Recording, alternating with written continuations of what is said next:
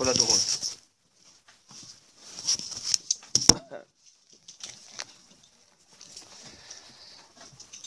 אז אם כן, מה הדמיון ומה השוני בין פסח מצרים ובין פסח לעתיד? בשעות הגדולות של ליל התקדש חג חירותנו,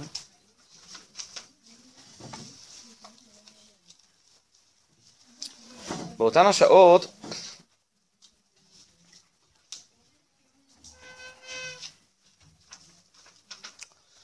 אשר רבבות אלפי ישראל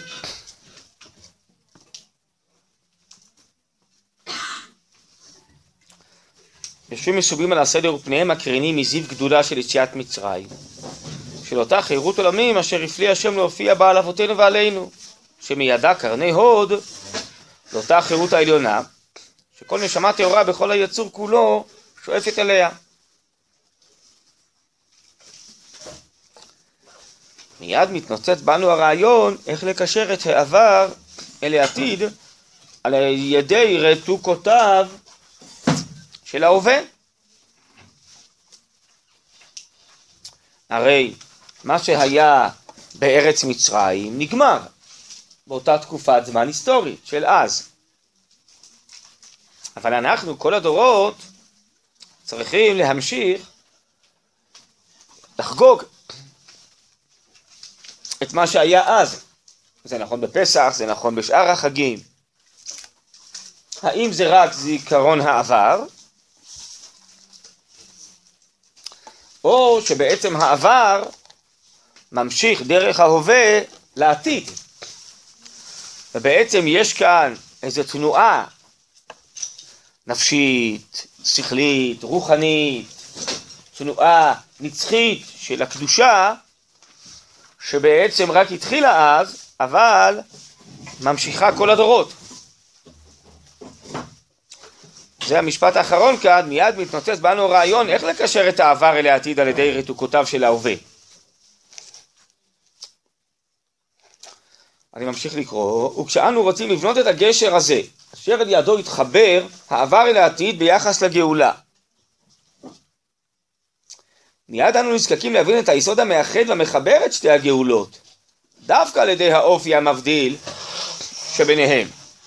תכף נראה מהי ההבדלה, מהי השינוי בין פסח של מצרים לפסח לעתיד, פסח שלנו, של כל הדורות,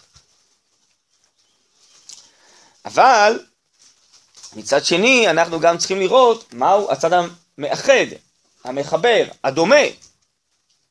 שהרי אנחנו אמורים בעצם להמשיך את פסח של פעם גם לעתיד. ובכלל יש פסח כל הדורות בגלל הפסח של פעם. אז יש כנראה חיבור בין שתי הגאולות האלו, הגאולה של פסח והגאולה העתידה. זה נקרא בחז"ל גאולת פסח וגאולה אחרונה. אז בואו נראה קודם כל את ההבדלה. האופי של פסח מצרים הלא היה בחיפזון. חיפזון השכינה, חיפזון דישראל וחיפזון במצרים. ככה הגמרא אומרת. השכינה עשתה את הכל במהירות, על זה שעל שם זה אוכלים מצה. השכינה באה במהירות וביד חזקה לא בתהליך איטי, טבעי, מדורג, הוציאה אותנו, אלא ביד חזקה, זה נקרא חיפזון של השכינה. חיפזון בישראל, שהיו צריכים לצאת מיד ולא הספיק בצקם להחמיץ, על שם זה אוכלים מצה. חיפזון דמצרים, שיצאו בלילה וזרזו אותם לצאת כבר, כי uh, ראו שכולנו מתים. הכל נעשה במהירות בשטף. כזורק חץ מקשת. למה זה היה חייב להיות ככה? הנה קבוצת עבדי עולם, אשר כמעט שכחו לגמרי את גאון נפשם הפנימית. מה זה גאון הנפש שלנו? זה השכינה, זה הסגולה של האבות שבנו, זה הנשמה האלוקית שבקרבנו. כמעט שכחו לגמרי את גאון נפשם הפנימית ששכן בקרבה מכוח מורשת אבות. הנה, זה הסגולה של האבות, נשיאי אלוקים בתבל, שזה אברהם, יצחק ויעקב, נאמר לאברהם, נשיא אלוקים אתה בתוכנו. הנה כמה בדחיפת יד עושה פלא. מה זה דחיפת יד? מה שאנחנו אומרים בהגדה של פסח, מה שנאמר בפסוק, בארמי עובד אבי, שם בספר דברים, יד חזקה. ונהייתה לעם גדול מלא עוצמה. כן? עם שיש לו ניסים, שמנצח את האויבים במדבר, שמנצח את האויבים שלו בארץ ישראל. גבורת חיל ואצילות נפשית. גבורת חיל זה העוצמות המעשיות, המלחמתיות. אצילות נפשית זה הרוחניות של הנבואה, רוח הקודש, הניסים, שלא ראה עולם דוגמתם. ככה אומרת, נכון, רחב למרגלים של יהושע, שמענו שהשם מוביש, מי ימסו בפניכם, לא קמה עוד רוח באי, פתאום קמה וגם ניצבה אומה עם עוצמות uh, מעשיות ורוחניות אדירות.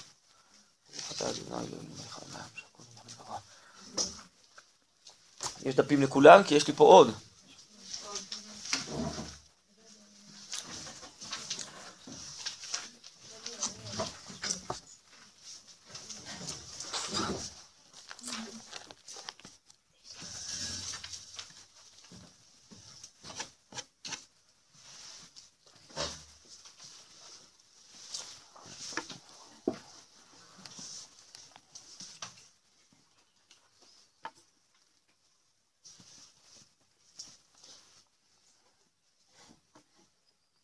אני ממשיך לקרוא, והפלא הזה נעשה, למה זה נעשה בצורה כזאת מהירה, פלאית?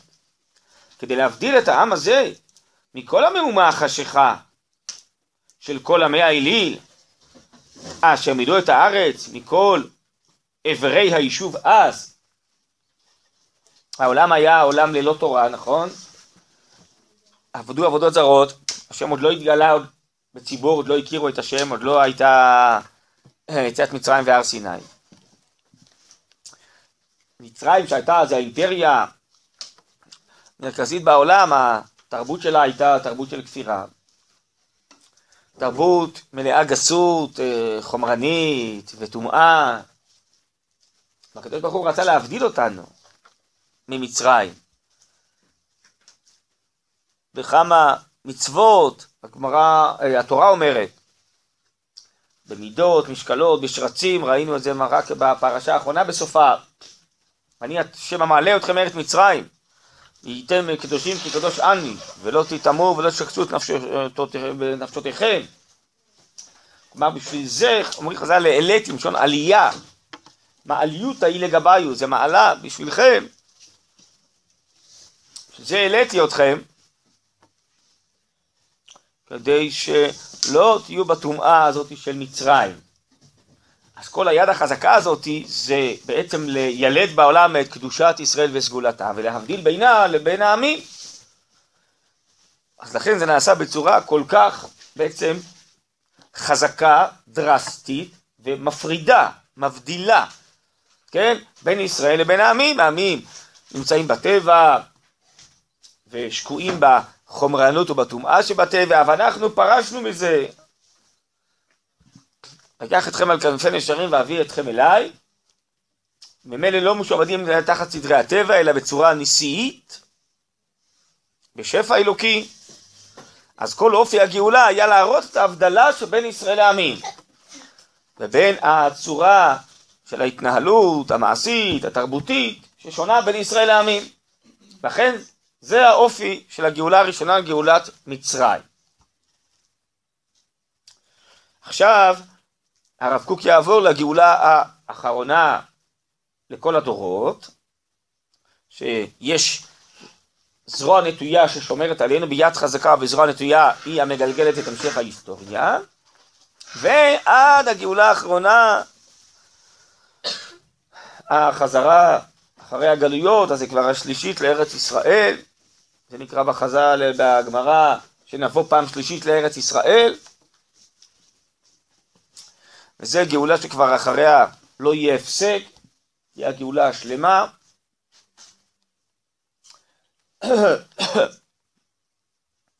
והגאולה הזאת אמורה להיות כי לא בחיפזון תצאו, ככה נאמר בנביא. הגאולה הזאתי היא תהיה, או כבר קורית, באופי שונה מיציאת מצרים, בדרכי הטבע, וקימה קימה, ולא בחיפזון. צריך להבין אם כן מדוע. אני קורא, אז לעומת זה, אה, מכל אברי היישוב, אה סליחה, לעומת זה, הננו מתכוננים לגאולת העתיד, לגאולה של דגלה חקוק עומר סלע כי לא בחיפזון תצ'הו.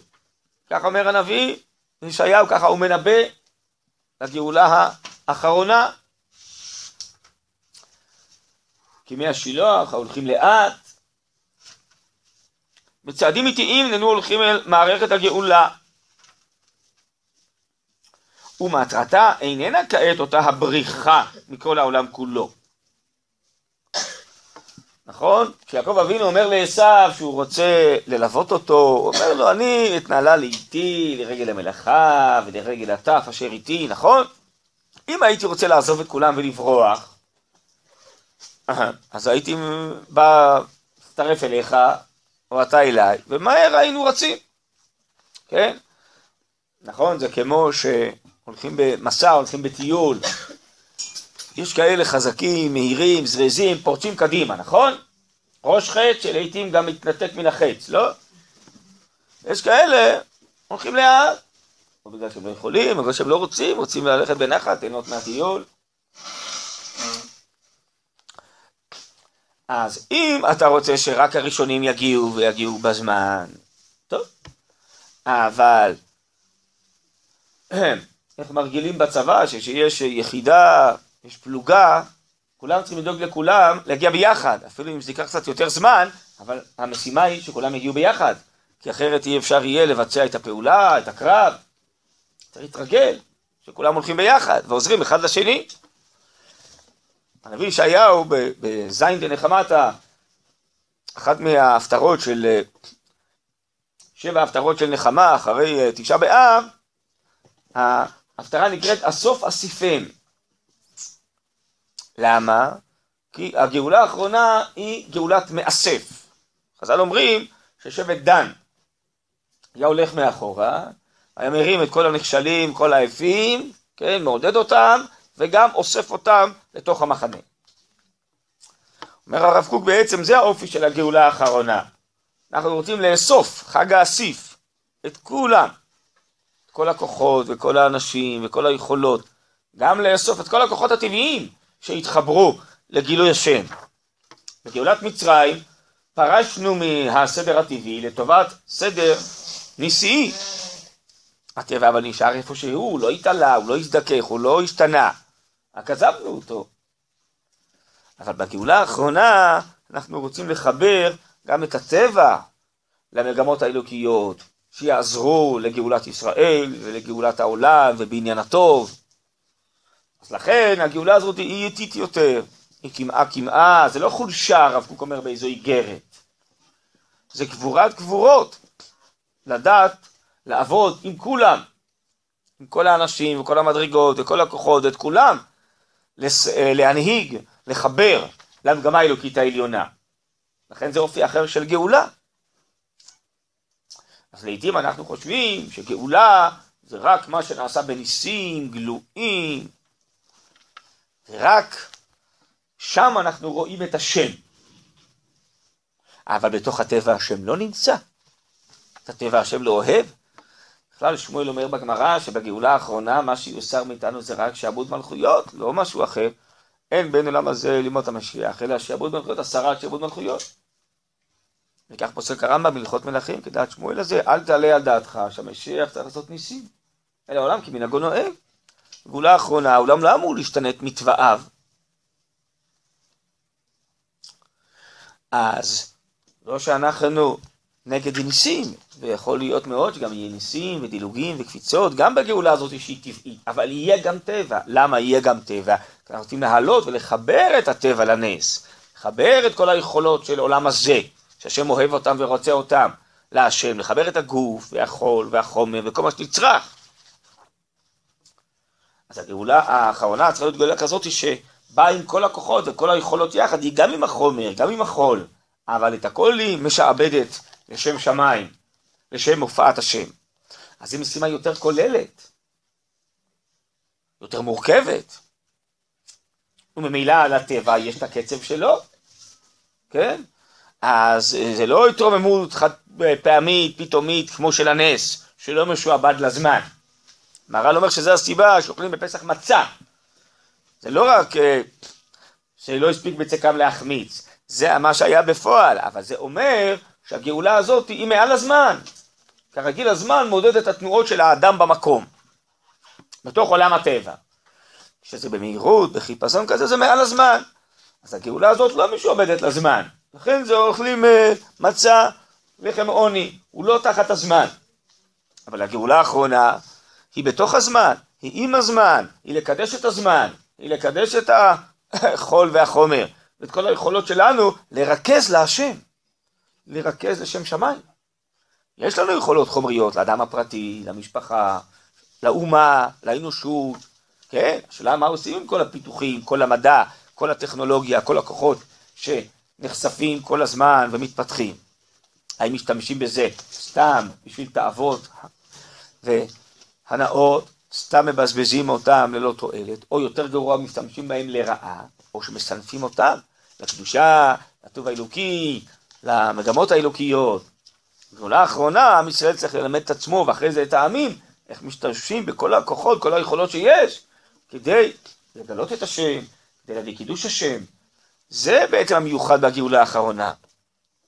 לכן זה שונה מגאולת מצרים. אז זה המשך התהליך של גאולת מצרים, אבל היינו קודם כל צריכים לעזוב את כל הטומאה, ובכלל להתוודע לזה, לגלות בעולם, לעצמנו ולאחרים, שיש קדושת ישראל.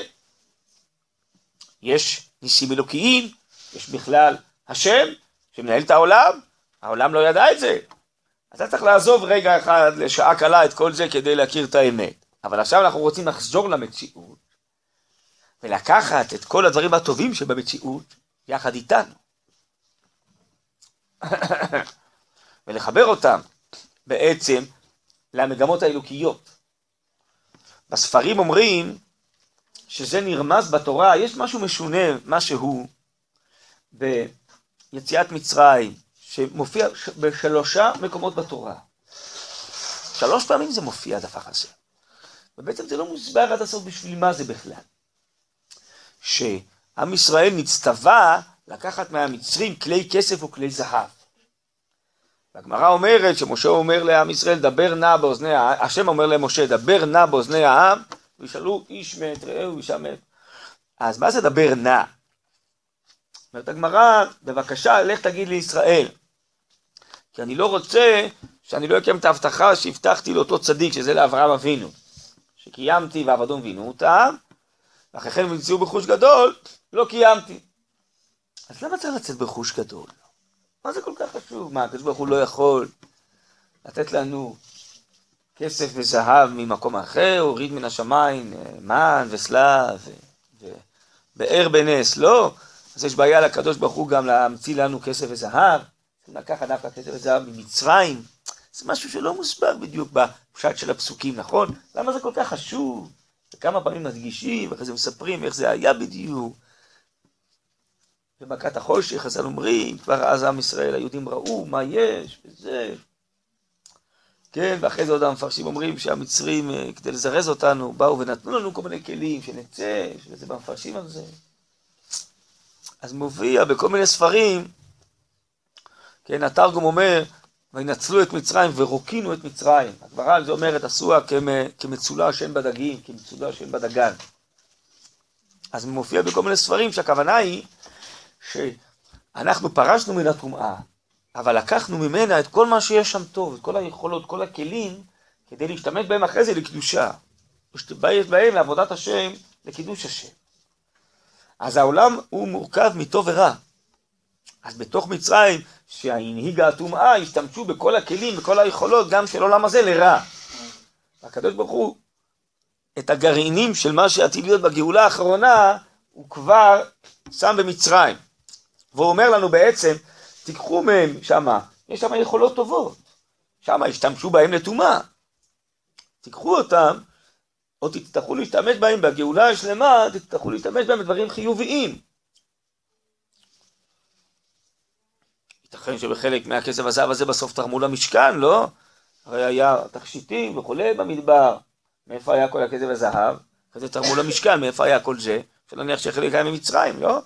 אז הנה לקחו את הכסף הזהב, השתמשו בזה אחרי זה להשראת השכינה במשכן, נכון? ובכלל הגמרא אומרת, ודי זהב, הרביתי להם זהב ועשו לבעל.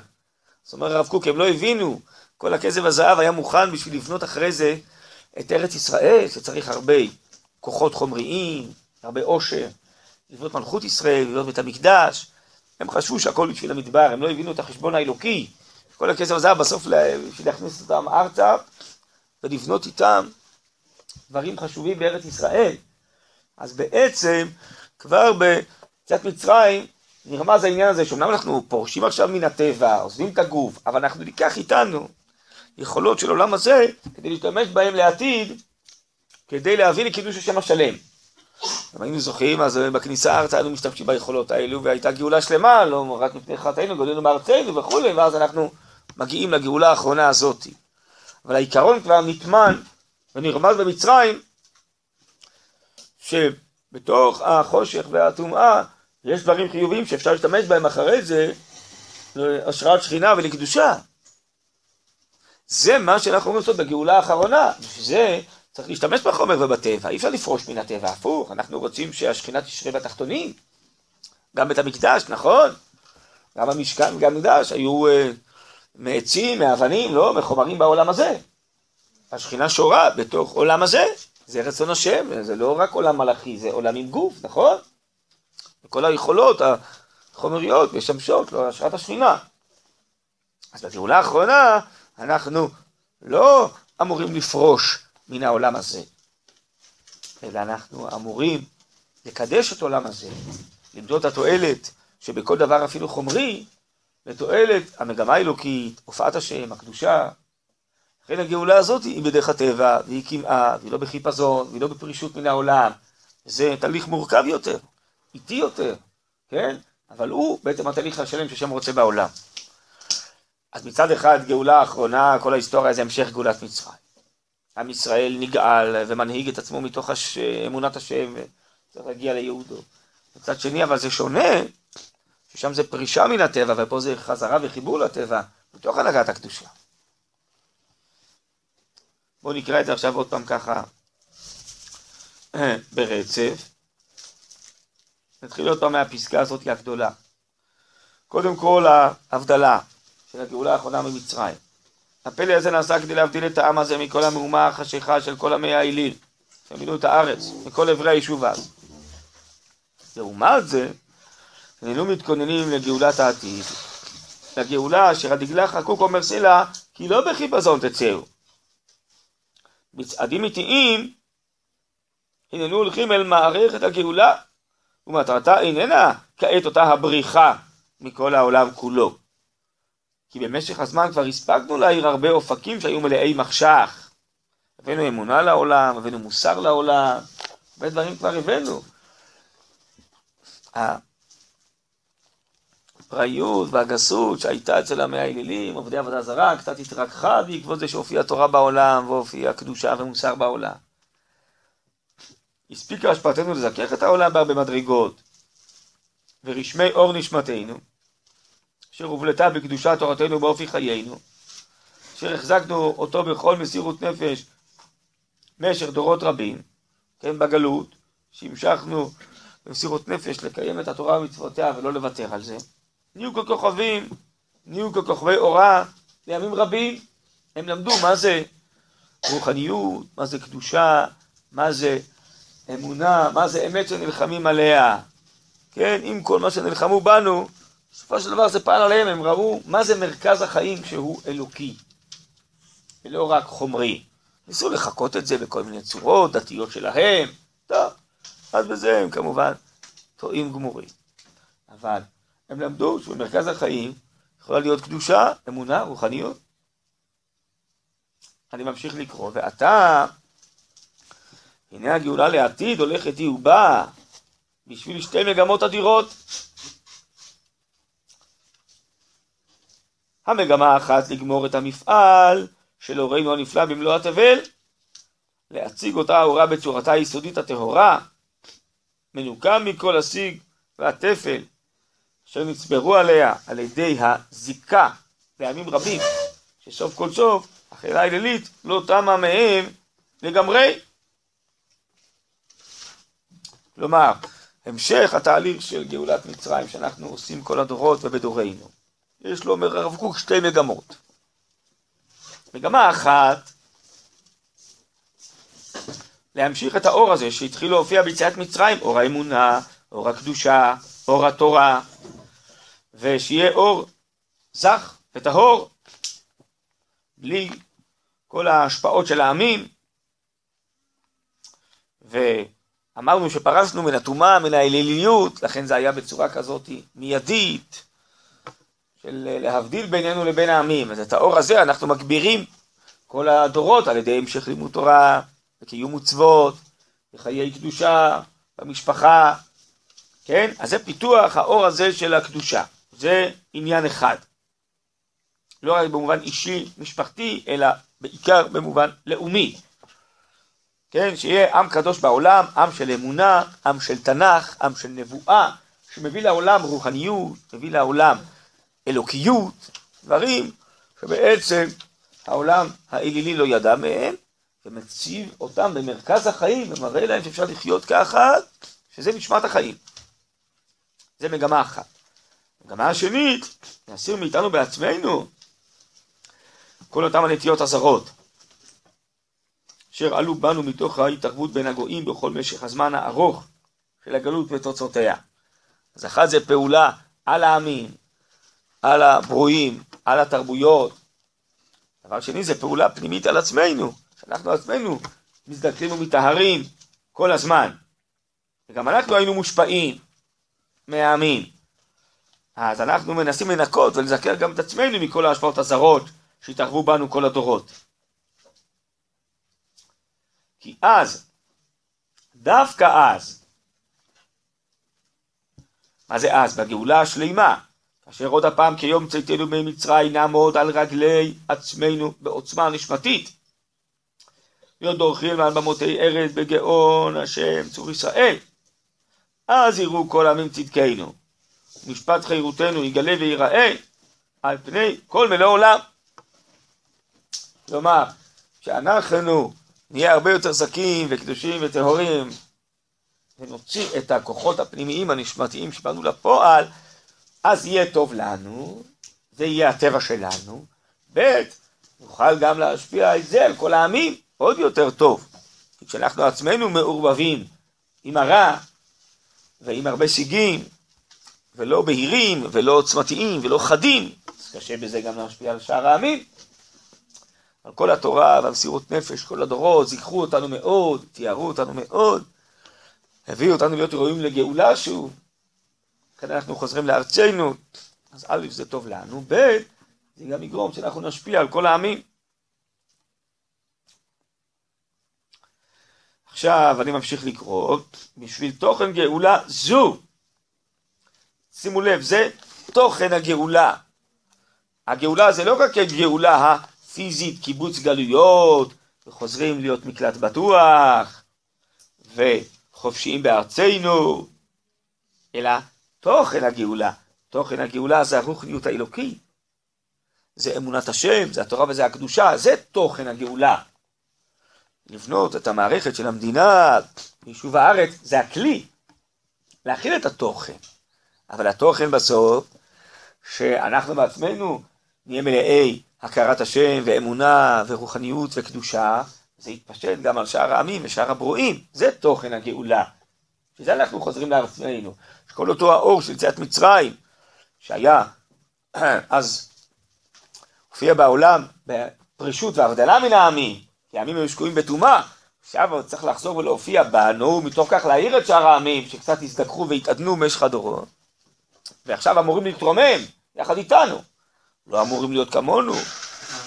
הגויים לא אמורים להיות בקדושת ישראל ולא אמורים לקיים את הרג מצוות, אבל אמורים להשתייך לאמונת השם, לאמונת הייחוד, ולהרבה דברים טובים שיופיעו דרך עם ישראל, על העולם והבריאה כולה, כל השפע האלוקי.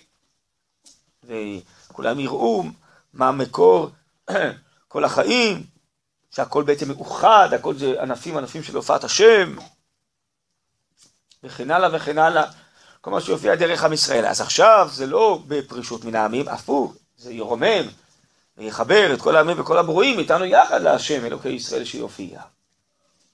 כן? אז זה תוכן הגאולה.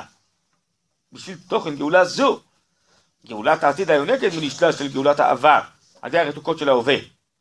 דרושה לנו עכשיו דווקא אותה המידה של לא בחיפזון, ושנוכל לשאוב כוח המעיין הגדול של יציאת החיפזון של גאולת העבר. מה זה המעיין הגדול? הרוחניות שלנו, הקדושה שלנו, התורה שלנו, זה המעיין הפנימי שלנו. אז זה הופיע בחיפזון, ורק לנו. עכשיו צריך להופיע באיטיות, בצורה שבונה אותנו ובונה את שאר העמים והתרבויות וכן הלאה. אבל המעיין הזה שהתחיל אז להופיע בעולם והופיע רק בנו, עכשיו צריך להופיע בכולם. זה התוכן של הגאולה, שלא נתבלבל. כי הציונות, מה שנקרא החילונית, היא לא חשבה על התוכן הזה. היא חשבה מקלט בטוח, להציל אנשים, זה גם טוב. אבל בסוף זה לא הגובה ולא הרממות ולא העיקר של המשך יציאת מצרים. זה מחשבה רק על האנשים הפרטיים ורק להציל אותם פיזית. אבל אנחנו רוצים להביא בחזרה את אור השם, את אור השכינה לעולם, את אור הנבואה, את אור התורה לעולם. בזה העולם יבשע, שידע מה תכליתו, מה מטרתו, לא ישקע בייאוש, לא ישקע כמו היום ברשעות. עוד פעם. אז יש לנו מה לעשות לעצמנו, ובשביל אחרים, בשביל התוכן הגאולה הזה אנחנו חוזרים לארצנו. ומי ייתן, אני ממשיך לקרוא, יקשיבו זאת כל בנינו עומדים כעת על סף גאולת העתיד.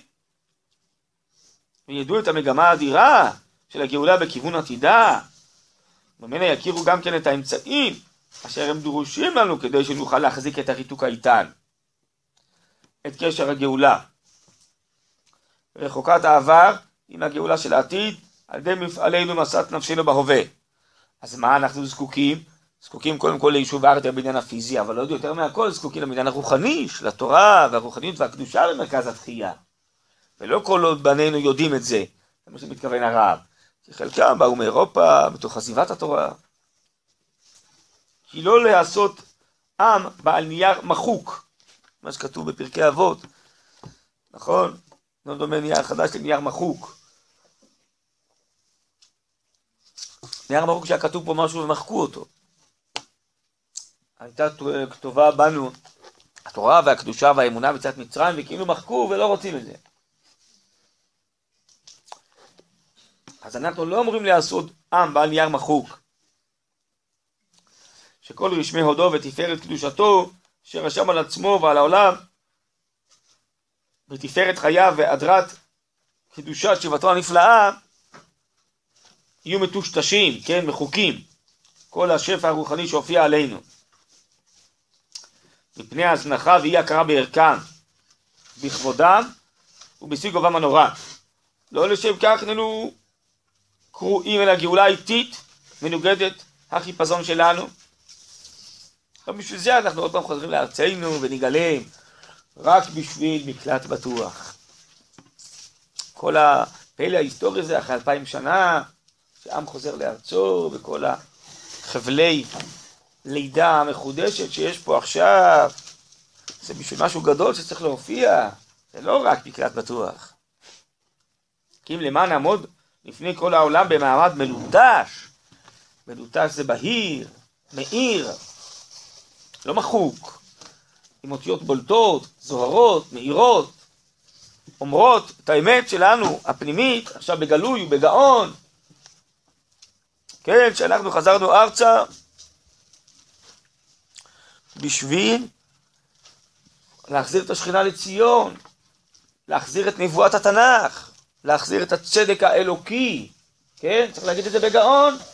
לא להתחבא מאחורי כל מיני מילים, לנסות להתאים את המילים לתרבות, מה שנקרא חילונית, לאוזניים אה, חילוניות. לא, הפוך, לרומם. אנשים רוצים לשמוע את האמת. לרומם את כולם לאמת שאולי לא שמעו עד היום.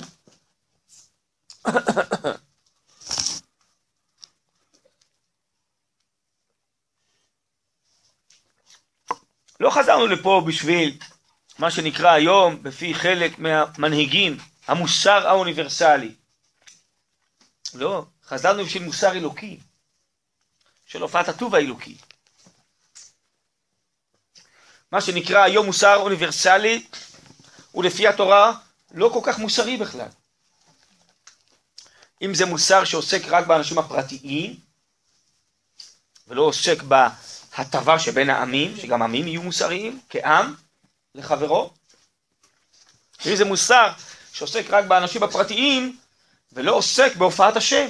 זה שהעולם יהיה יבש מהופעת השם, בעצם שאנשים לא יכירו את נשמתם, אצל אלוקים שבקרבם זה לא מוסרי.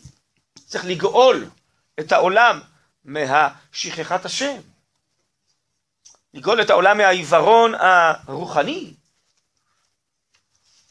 בשביל זה אנחנו, עם ישראל יצא מצרים ופועל כל ההיסטוריה בעולם. בשביל שהנפשות יכירו את האמת האלוקית, שבשבילה הם נבראו, אחרת עושקים מהם את האמת שלהם. ועוד מעל הכל בשביל גאולת השכינה. את השכינה גם אנחנו רוצים לגאול, זה המוסר של עם ישראל. השכינה, שהיא בצער השכינה, זה נקרא אצלנו. על זה חסידים וצדיקים אומרים תיקון חצות בלילה, כי יש צער לשכינה שהיא לא מופיעה. אנחנו באים לגאול את השכינה מצערה, זה המוסר שלנו, זה מוסר אלוקי. זה לא רק מוסר אנושי. ויש כאלה שכל כך סוקדים היום למוסר האירופאי העולמי, יש גם דברים טובים, יש דברים מוסריים, אבל יש דברים שאינם. זה שהעולם משלים עם זה שיש אה, אה, עמים או ארגונים או מנהיגים שטובחים ורוצחים והורגים ולא עושים עם זה משהו אה, רציני, כן?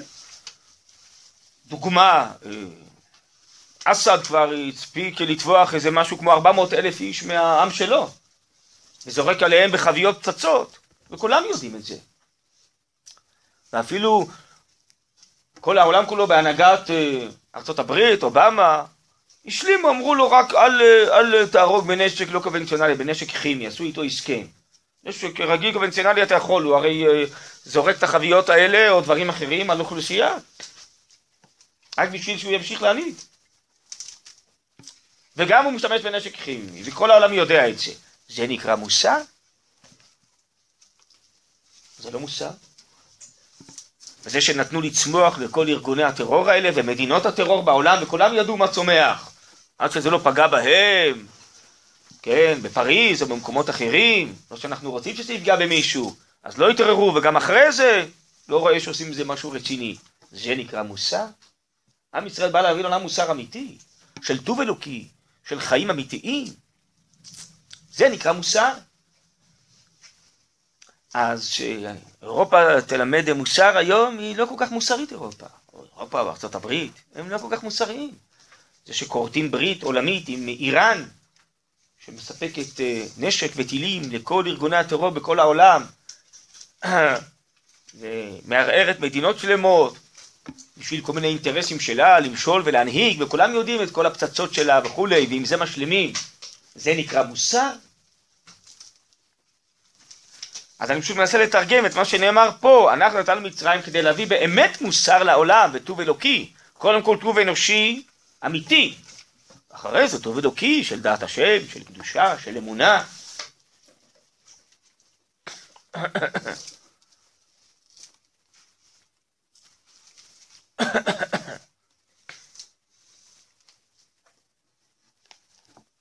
כן? אנחנו צריכים שכל רשמי הודו ותפארת קדושתו אשר רשם על עצמו ועל העולם בתפארת חייו והדרת קדושת שיבתו הנפלאה יהיו מטושטשים מפני הזנחה. והיא הכרה בערכם בכבודם ובשיא גובם הנורא. לא לשם כך איננו קרואים אל הגאולה האיטית מנוגדת החיפזון שלנו. לא באנו לפה בשביל להנהיג את עם ישראל מתוך איזה מוסר אירופאי רצוץ שלא יודע לא לדאוג לעצמו ולא לשלום העולם. ודאי לא לשלומנו. כי אם למען נעמוד לפני כל העולם במעמד מלוטש, במצב של נשמה צרופה, שכל שיגיה כבר יצאו ממנה, הרי עומדת במלוא הדרה להופיע על במת התבל, להיות לאור עולם לכל העמים תחת כל השמיים, להיגלות אותו רם הפלאי היחיד, שדומה לו בקנייניו הנאצלים, אני קורא שתי שורות שאין לכם, ובסגולת חייו, שכל כלי יוצר עלייך לא יצלח. זאת התכונה המחברת לנו את פסח מצרים עם פסח לעתיד. טוב, בעזרת השם, נגיע לגאולה שלמה. כל הבירורים הללו זה חלק מהגאולה האיטית, ולא בחיפזון דברים מתבררים, לפעמים מתוך החושך מופיע האור, דווקא לפעמים כשנכשלים בדברי תורה, מתוך כך עומדים עליהם. בעזרת השם הבהירות תגיע. טוב, שלום, חג שמח. אם יש דפים מיותרים פה, אז אני אשמח לקחת.